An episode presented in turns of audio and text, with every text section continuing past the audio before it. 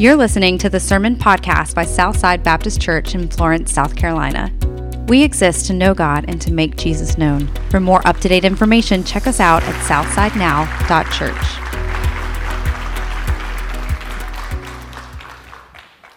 Well, good morning. Wow, I uh, I am so humbled right now in this moment. Um, a bit speechless. I'm going to get over that in just a second, all right? But I'm just taking all this in for just a second and just really honored and humbled that my family and I would be in this place and in this moment. Um, to listen to Miss Renee play the goodness of God this morning about messed me up. I was like, I got to talk, God, and I'm getting tearful here. And, um, but as I listen to that, I'm reminded of the faithfulness of God in my life and the faithfulness of God in my family's life. And I've seen the faithfulness of God at work and in the hands of, of you here at Southside Baptist Church. And as, I, as we prepared, God has, has done so much in the last few weeks. This search team has been remarkable. I can never say enough about how wonderful uh, the, the, hospitality, the conversations. Um, there were nights I felt like they were like, all right, dude, you got to go. And because um, I could have just sat there and talked with them forever and ever. And it's been wonderful. So thank you all so much for receiving us so well and loving us so well. I also want to say in this moment, too, Joshua, man, God bless you, bro.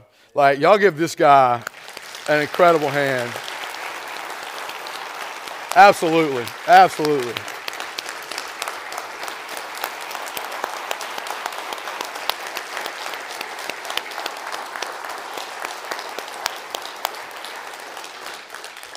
I've had the chance and the joy over the last few weeks to get to know Joshua.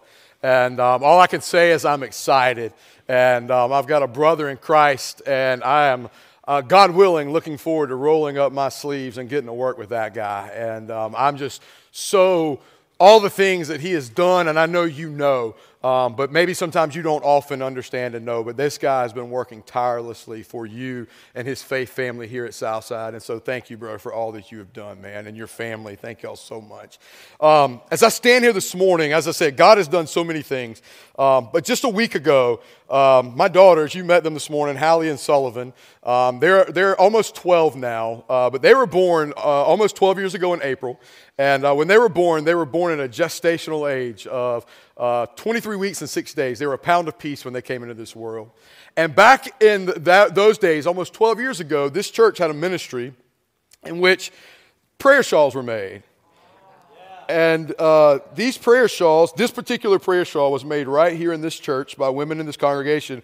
And it was laid on this altar and it was prayed over by you as a congregation. And you may even say, Well, I wasn't here in that moment, but you were because God knew you would be here. You're a part of that legacy that God has here.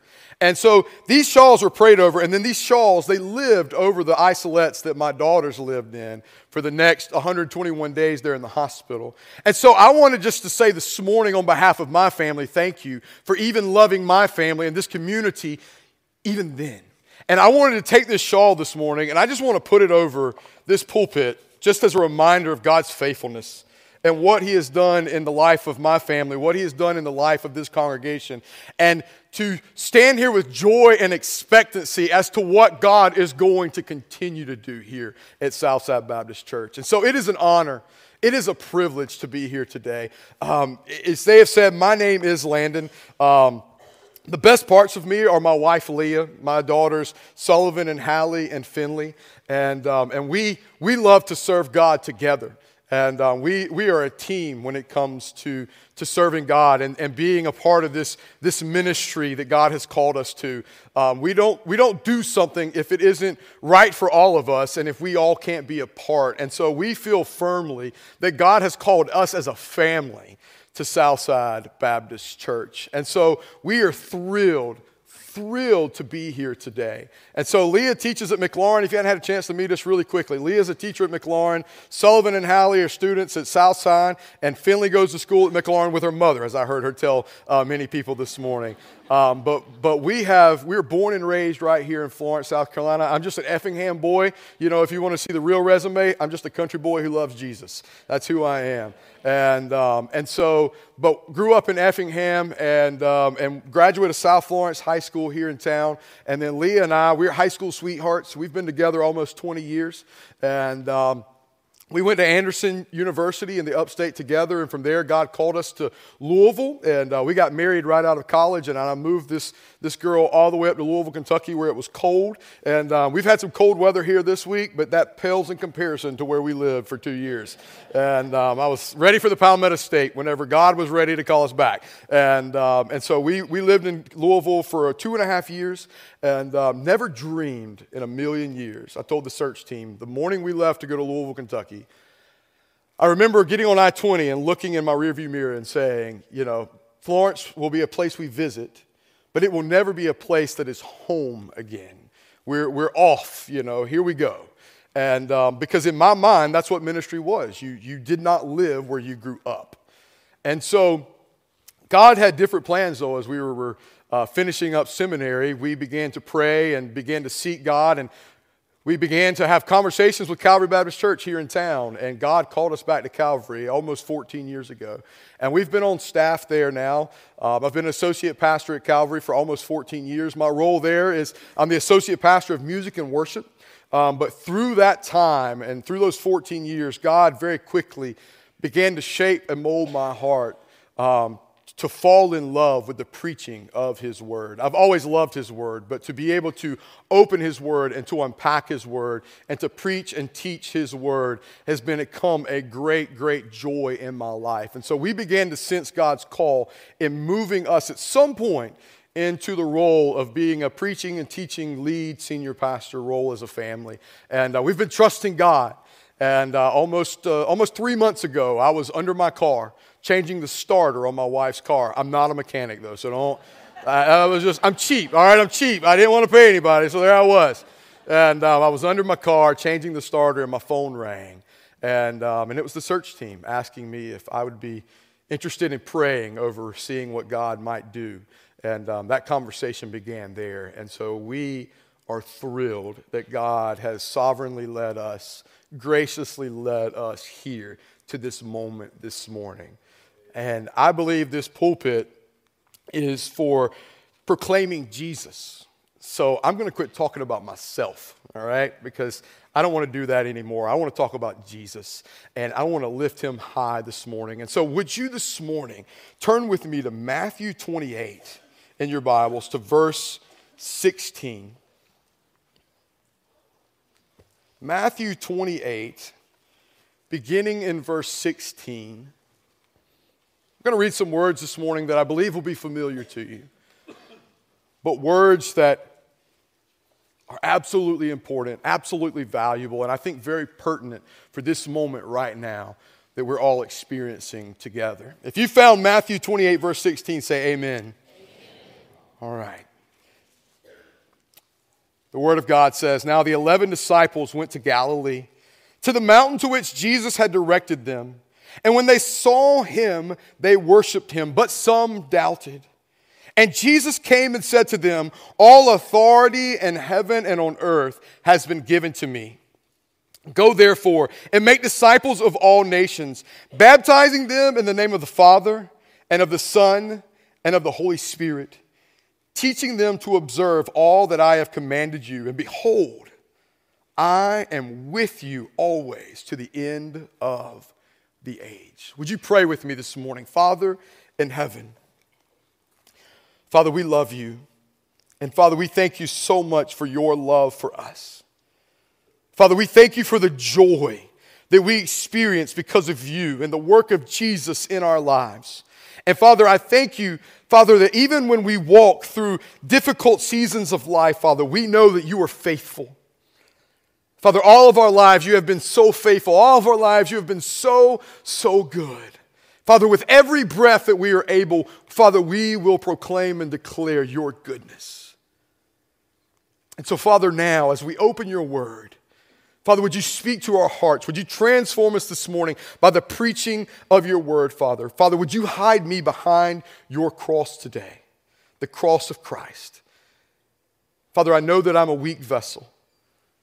Father, but you are most strong in my weakness. And so, Father, glorify yourself. And Father, I pray these things in the holy, matchless name of Jesus, our Savior and Lord. Amen. In 1961, Vince Lombardi, the infamous Hall of Fame coach of the Green Bay Packers, stood before his team of professional football players and he held an object before them at the start of that very football season. And these men who had played the game of football their entire, probably since they were young boys and were now professional players, Vince Lombardi looked at them, he held that football up, and he said, Men, as we start this season, I need you to know that this is a football. Now, Vince Lombardi was not a Hall of Fame coach by accident. He was one of the best to ever coach the game of football, and he knew the key to winning football games, and he knew that that key was to consistently remember to play the fundamentals of the game. In 1961, the very year that Vince Lombardi stood before that team holding that football, that very same year that he reminded them of the fundamental, fundamentals of the game, the Green Bay Packers were the national champions of the football league. Fundamentals, they matter. So many aspects of our lives are built upon fundamentals. This morning, we enjoyed incredible music played by gifted musicians. I can tell you something, none of them started there, right? All of them had to pick up an instrument for the very first time and to learn that is a note. These are the keys on the piano. These strings play this or that. In order to sing well, there are fundamentals that are needed. If we do math, right, we can't do algebra. I might still can't do algebra, but we can't do algebra without first understanding how to add and subtract numbers. We can't read a novel, we can't read a book if we don't first understand how to sound out and read a word. See, our lives are built upon fundamentals. And our life in following Christ is absolutely no different. Jesus has placed a call in our lives through the salvation that he has given us, and we must understand the fundamental call that he has placed in each of our lives. If we're going to live our lives well for Jesus, if we're going to grow in his likeness daily, then we need to understand that we must return to the fundamentals that He has called us to and His call in our lives. We must be reminded of the mission that Jesus has called us to as the church and as individuals, and we need to focus our hearts and minds on that fundamental mission that God has called us to. Now, this morning, this is a very unique moment. Today, we are prayerfully together seeking to discern God's will. And in full honesty, I realize this may be the only sermon I ever get to preach to you. This is, you know, that's real, right? But in the reality of it all, God has, God has kept me there in that space as I have planned and prepared for this moment because I've continually asked myself if I could say one thing to Southside Baptist Church, what would it be? If I could preach one message, what would it be? And God continually has led me here to this place, calling me and you, I believe, to focus on the fundamentals of the church understanding together the mission that God has laid before us together as His people. And knowing, not only as we understand that mission, but knowing and believing that that mission is of utmost importance. And so, in thinking about that mission, some might say that the mission of the church, you know, if we walked around and we said, you know, what is the mission of the church? Some might say that the mission of the church is to gather together once a week in corporate worship. Others might say that the mission of the church is to love the world like Jesus. Some might say that the mission of the church is to care for those who are vulnerable and weak. And all of these are really, really good ideas that are true of the church, but they are extensions of the true mission that you and I have been given from Jesus. And Jesus says it very clearly if we look there in verses 19 and 20. Hear these words of Jesus. This is our crucified Savior, our resurrected Savior, speaking to us when He says, Go therefore and make disciples of all nations, baptizing them in the name of the Father and the Son and of the Holy Spirit, teaching them to observe all that I have commanded you. And behold, I am with you always to the end of the age. The mission of the church, the mission that Jesus has given you and me is this disciples of Jesus make disciples of Jesus. Disciples of Jesus make disciples of Jesus. This is our fundamental mission. We are called, church, to make disciples. Vance Havner wrote Salvation is free. The gift of God is eternal life. It is not cheap, for it costs God his Son and the Son his life, but it is free. However, when we become believers, we become disciples, and that will cost everything we have. Our Lord was after disciples. Hear this not mere joiners. Church, we have called, been called by Jesus to be disciples and to make disciples. God has made an eternal investment in our lives. And through this investment in our lives, we are called as the church to make an eternal investment in the lives of others through discipleship. In a world that is so deeply searching for purpose apart from Jesus, we too, even as Christ followers, if we're not careful, will fall prey to this world and looking for that purpose that the world is so deeply trying to search, a, a, a, purpose that, that seems so mysterious and is only understood through the worldly successes and definitions right? I mean, that's, that's what we look for in this world today. If someone's making a lot of money, then they've got life figured out, right? If someone's living in the big house and got a lot of YouTube followers or a lot of social media followers, Instagram, whatever all those things are, then they successfully have made it, right? They have figured out the magic potion to success in life. But until we reach those places and those points, it's just a great mystery. And the world seems to be chasing and trying to figure it out and do all the things to be successful in those, in those thoughts. But our God doesn't make our mission unclear, He doesn't make it a mystery. And he, he tells us that the victory has already been won. We're going to talk about that more in a moment. But he calls us into this mission clearly through his word and shows us our purpose on this earth.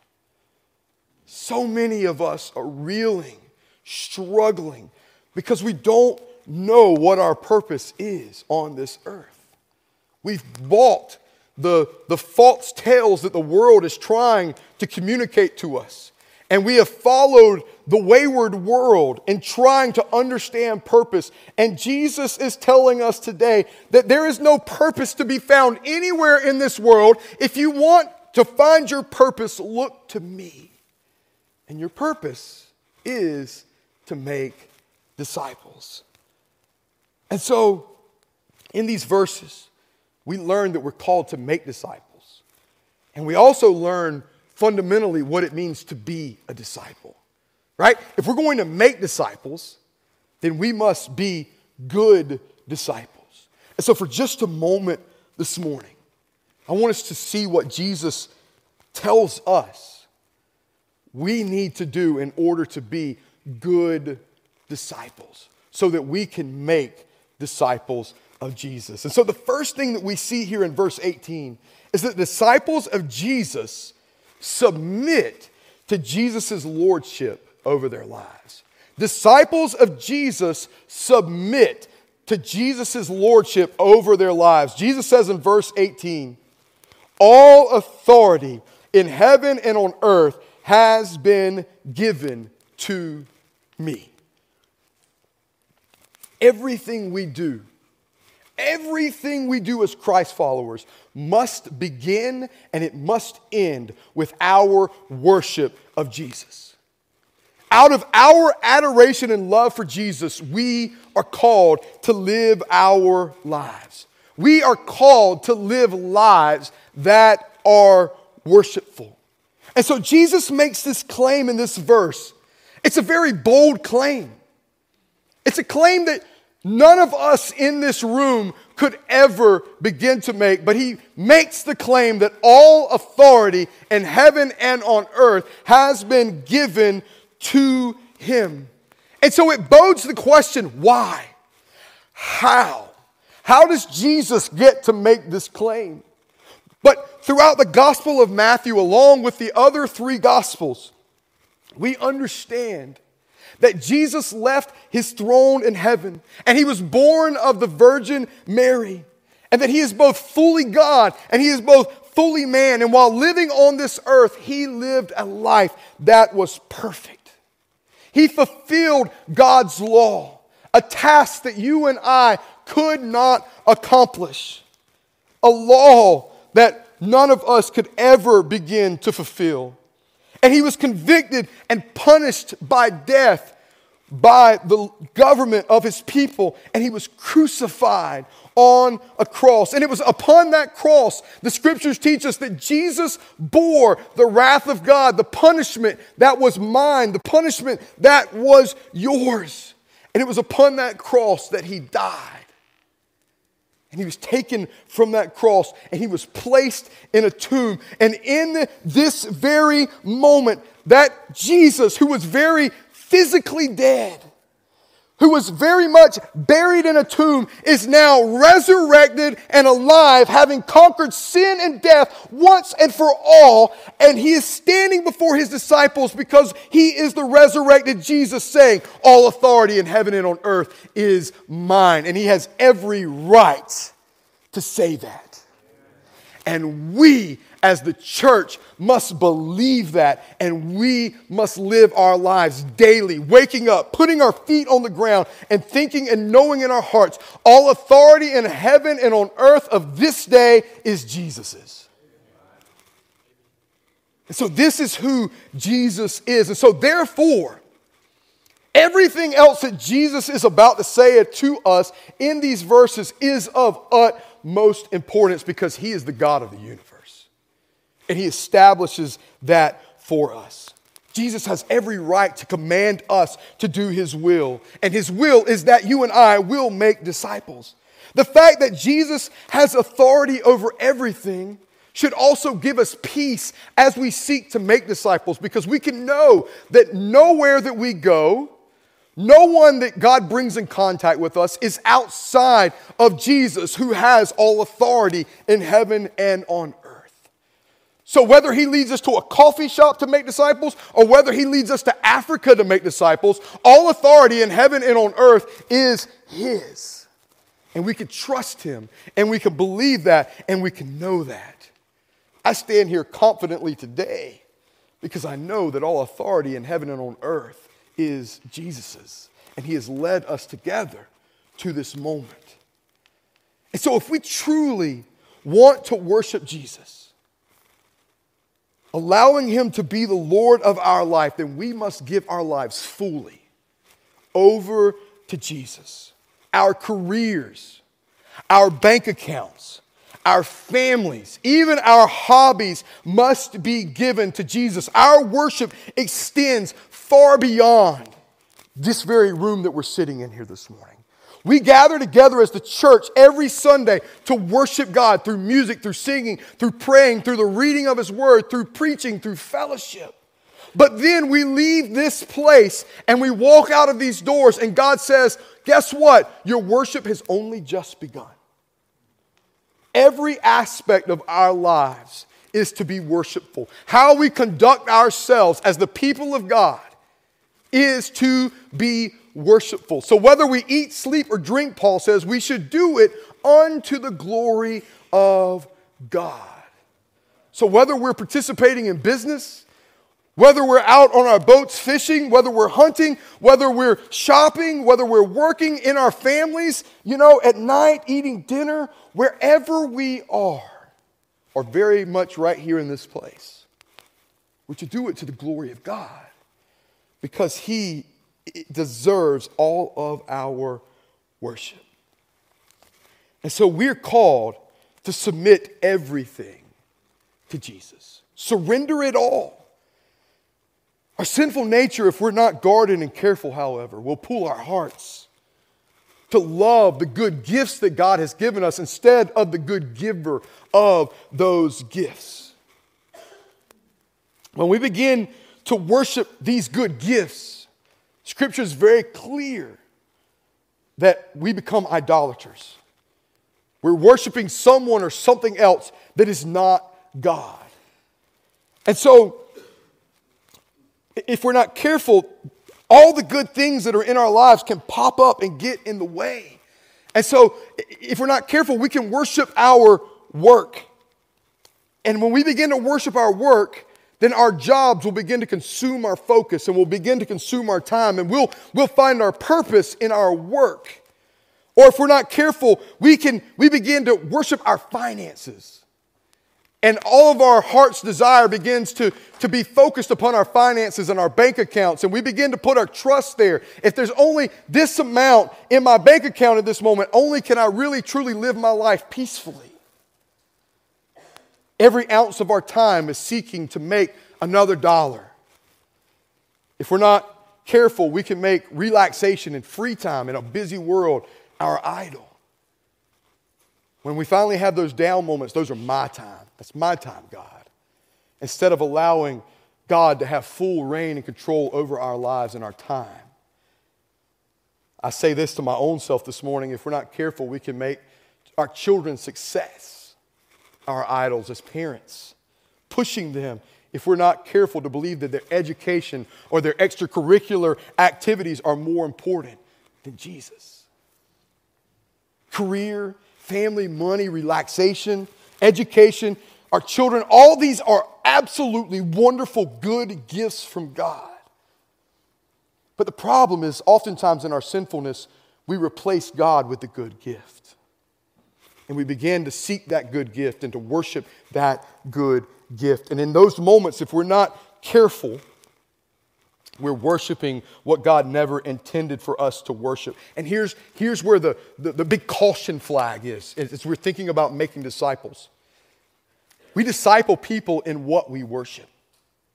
And so, if we're worshiping our careers or our finances or our families or anything else in this world, then we're going to begin to worship and, and, and disciple people in those manners as well.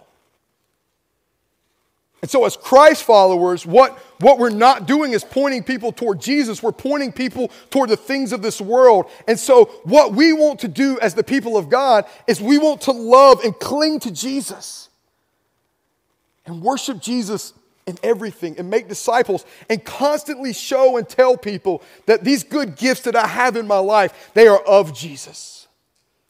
But if they all go away tomorrow, he's still Jesus. I still love him, he still loves me. He will still provide for me.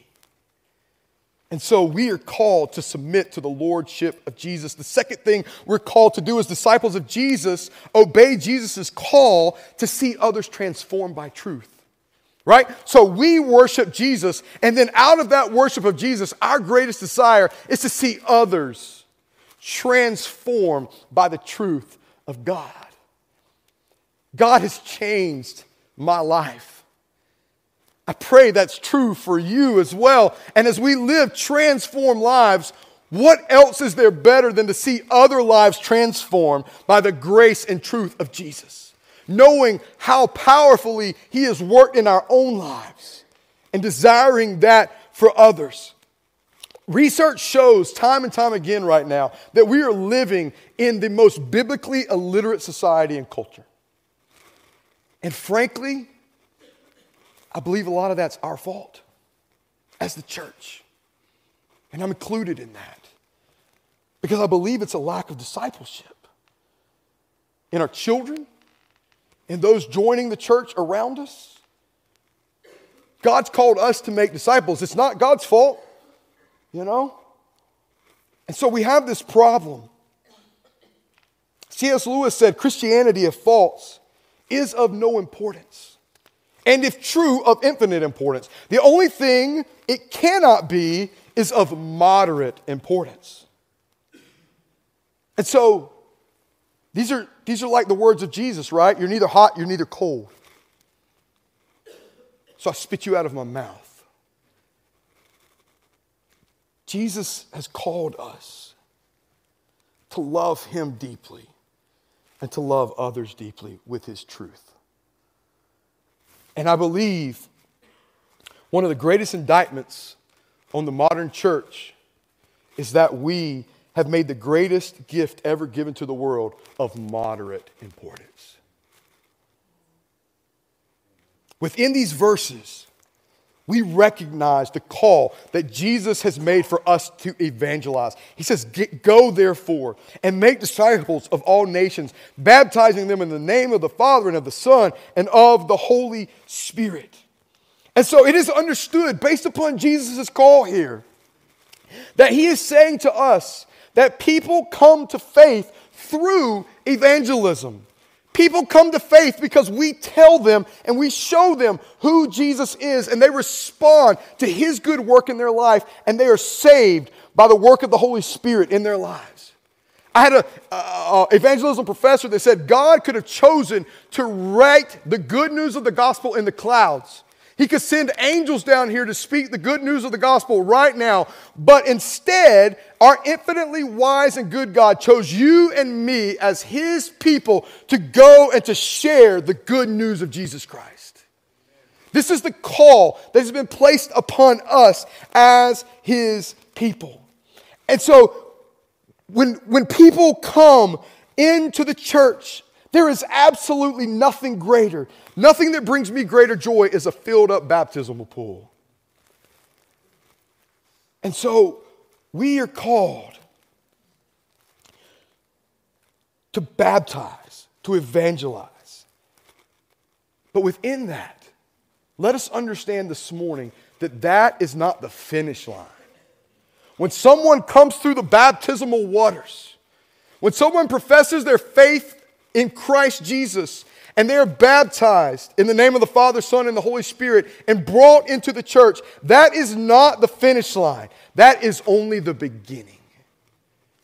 And we are called as the church to disciple those people and each other. In a world that says, you do you, Jesus says, deny yourself daily. Take up your cross and follow after me. Our call in following Jesus is to intentionally bring others into our lives and to teach them how to follow Jesus all throughout his letters to the churches, Paul would tell them, he would say, Do as I do. And Paul wasn't telling them that in arrogance, but Paul was literally modeling for them what it meant to be a disciple and how to disciple others. He was like, Look, I'm going to do my very best to follow after Jesus. Therefore, follow after me. Do what I do. And that should be the call upon us as Christ followers that we look at others and we say, listen, I'm going to do my best to follow Jesus. Will you follow after me as we follow Jesus together? I'm going to show you. My children do that all the time, right? This morning, they were watching us. I know they were, to see how we were responding. And that's what's true for us as we walk through in our faith. There are those around us who are watching us What are we modeling for them in those moments? And so Jesus gave us the best model and picture of discipleship. And we see how perfectly Jesus walked with his disciples. We see how these imperfect men grew in their faith as they walked with Jesus. And what we see in Jesus' life is that Jesus gave them his time. Jesus intentionally taught them. And Jesus lived and modeled truth before each of them. And keep hearing that word intentional, right? We want to be intentional about this. We want to be actively engaged in taking another Christ follower into our lives and walking with him or her in the faith by giving intentional time to intentionally teach and model the truth of Jesus for his or her life. And so we should be being discipled and we should be making disciples. And here's the thing when we make disciples of Jesus, when disciples of Jesus make disciples of Jesus, then the church is her best and her strongest. Because here's the thing disciples of Jesus will always gather together in corporate worship. They know and believe the importance of this. Disciples of Jesus will always gather together to fellowship with their faith family because they know the importance of this. Disciples of Jesus will always financially support the mission of the church and the call of Jesus. Disciples of Jesus will always seek to care for the vulnerable and the weak. And the disciples of Jesus will always love the bride of Christ and seek to build her up in every way and every aspect. See, disciples of Jesus know that their preferences are small and minuscule in relation to the big picture and the mission that God has called us to as the church. When the church makes disciples, I firmly believe that all aspects of the church will carry out and carry out well. The final thing Jesus tells us is that disciples of Jesus have and share an eternal hope because Jesus is their Lord. Look with me in verse 20. Jesus says, teaching them to observe all that I have commanded you, and behold, I love this. I am with you always to the end of the age. The word with in these verses is very, very powerful. See, sin in Genesis chapter 3 took our ability to be with God away. Adam and Eve, before the fall, they dwelled with God in every aspect of their lives every single day. And when they disobeyed God, when sin entered into this world, our ability in our own selves was taken away to dwell with God. And so, Satan comes to steal, kill, and destroy. Satan led Adam and Eve into this moment. He led them into having this stolen or taken away through the curse of sin. But in this moment, as the resurrected Jesus stands before his disciples, he shares these words that I am with you to the end of the age. He is restored our relationship with our God in the most beautiful and precious and perfect way. And so, as Satan comes to steal, kill, and destroy, Jesus says, I come so that you may have life and have it abundantly. And we get to enjoy that life to the very end of the age. And so, here's the thing when we read these words, I am with you always to the end of the age, when we're anxious, Jesus is with us. When we're fearful, Jesus is with us. When we're confused, Jesus is with us. In our greatest moments, Jesus is with us. In our worst of moments, Jesus is always with us. Every moment of every day, Jesus is with us, and that's good news. This gives us courage. As we seek to make disciples, I understand it's scary. Making disciples brings about vulnerabilities. I often, in talking about making disciples, says it puts us in the mud and the muck of ministry sometimes, and it can be dirty and it can be hard. But Jesus is with us. He is with us, and His plan is one we cannot afford to disobey. Hear me. People are dying every single day and going to hell.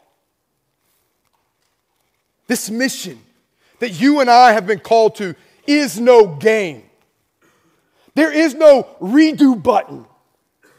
When we get to the end of our lives, we can't reset it like we could do in a lot of video games and just start it all over again. There is no redo button. We are called right now to make disciples of Jesus. Jesus has called us to storm the gates of hell with his gospel. And we know, we know that Satan will rage a war with us.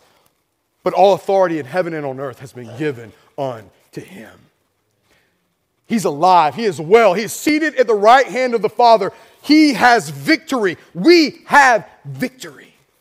Therefore, we get to walk in that victory and we get to share the good news of Jesus Christ. And so, if we believe that the Bible is true, and I pray to God we do,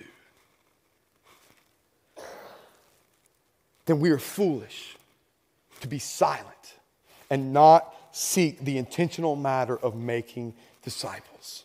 Because the fundamental truth that you and I have been called to is disciples of Jesus make disciples of Jesus. And so there is a bloody stained cross and an empty tomb that calls you and me to go, to make disciples, to baptize, to teach, to preach in the name of the Father, the Son, and the Holy Spirit, and to trust that if we do what God has called us to do, then absolutely He will be faithful to do what He is going to do. And so this morning, as we discern God's will together in this moment, I want to remind myself the fundamentals. I wanted to remind us together of the fundamentals of our faith. And I want to use Vince Lombardi's words as we close this morning. In church, this is a Bible. You and I, as the people of God, have been called to live and breathe and die by this word. It is the Word of God for you and for me. And He has called us into a mission to go, to preach, to teach, to make disciples, knowing and believing that His work is faithful, that His work is good. And I believe He has incredible things for us here as we continue to move forward. Let's pray together. Father in heaven,